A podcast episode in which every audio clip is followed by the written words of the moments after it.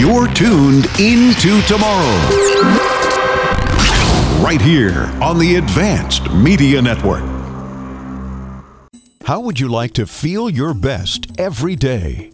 For over 40 years, Human Touch has designed high performance massage chairs, ergonomic zero gravity recliners, and targeted massage products that not only rejuvenate the mind and body, but have helped owners perform, sleep, and live better. Sitting in a Human Touch massage chair is the perfect way to unwind, relieve pain, or recover from a hard workout. And it's all from the comfort of your own home 24 7.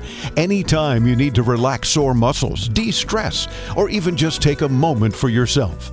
Human Touch works with medical practitioners, world class athletes, and award winning design teams to provide therapeutic benefits daily, but also offer an aesthetic appeal that captivates the eye and enhances any space. Ready to learn more? Visit humantouch.com. Human Touch, your best every day.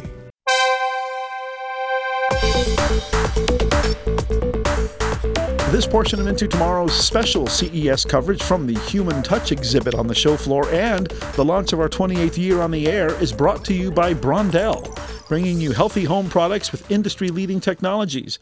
Visit brondell.com. By Noesis Florio, the truly autonomous vacuum and mop system with neural vision. More at noesisrobotics.com. And by Halio, world's fastest, most advanced, beautiful, and environmentally friendly smart glass. Check out halioinc.com. Our next guest is a global autonomous delivery innovator working with customers including DHL Express, Estonia, and in Belgium, and stores in Lithuania, among others, delivering groceries. And of course, there's a lot of talk about those kinds of things these days. So we thought let's have the Chief Business Development Officer from Clevon if I'm saying that right, I'm going to confirm, right? You're Nathan good. Ray joins us. Nathan, welcome into tomorrow. How are you? I'm doing great, Dave. Thanks for having us. Good. Am I saying that right? Clevon? Clevon, absolutely. Okay. Just Ta- like clever. Ah, very good, very good.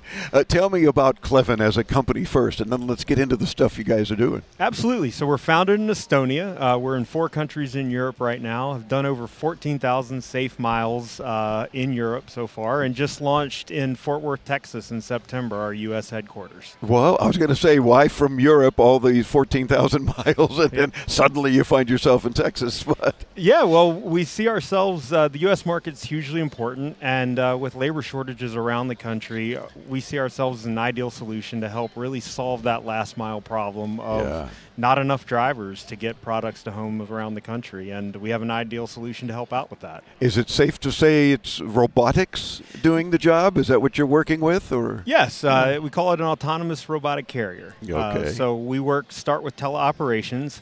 Uh, our drivers can remote operate the vehicles from anywhere in the world.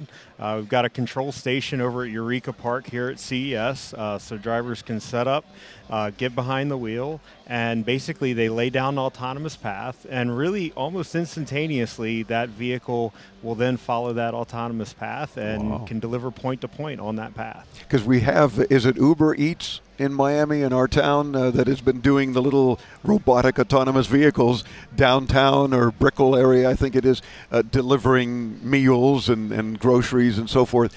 And uh, not up in our neck of the woods, we're a little north of that in the Miami area. But, you know, I'm thinking I would probably order from somebody who does that. Being a tech guy, you know, and uh, sure, I don't have to go to Publix. Just bring bring my groceries. Uh, is that kind of the ultimate concept here? The idea is to certainly expand on what you guys do.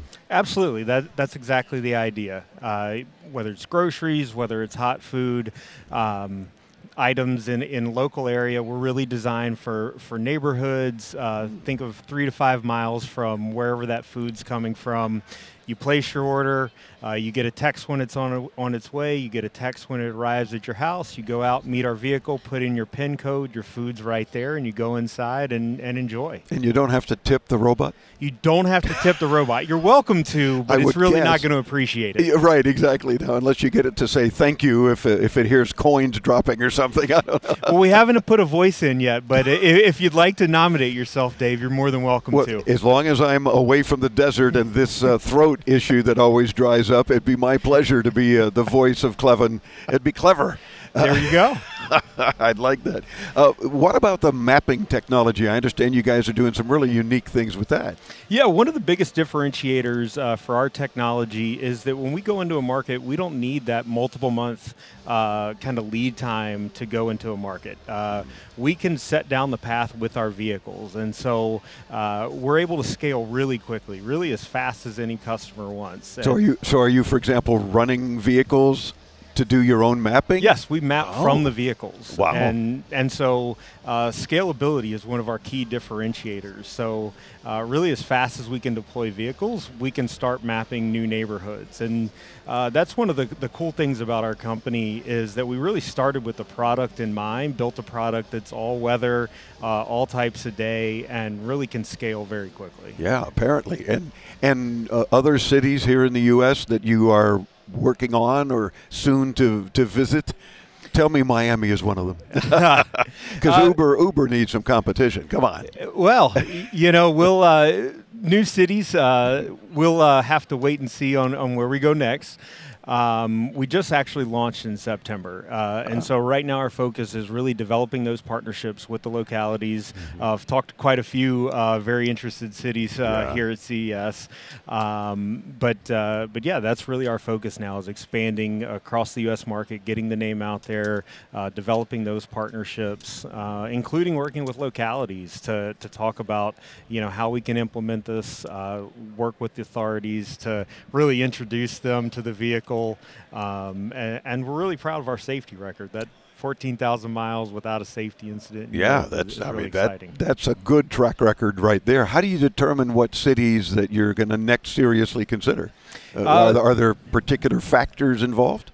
Uh, a lot of it comes down to, to regulation. Here in the U.S., uh, autonomy is very new. Mm-hmm. Uh, every state is almost like a new country in, in terms of uh, uh, different regulations. And then the and counties in the state and the cities in the county, and yeah, it gets it, gets nuts. Exactly, and so uh, some areas are more uh, kind of forward forward looking Mm-hmm. and more looking to adopt the new technology and be a part of that. And so that's really what we're looking for. Uh, you know, cities, localities, and then the companies in those areas who who kind of want to be on the on the bleeding edge of technology. And so that's really how we identify uh, where we want to go. How big is this vehicle that we're talking about? Uh, it's about eight feet long, five feet tall, uh, so relatively small.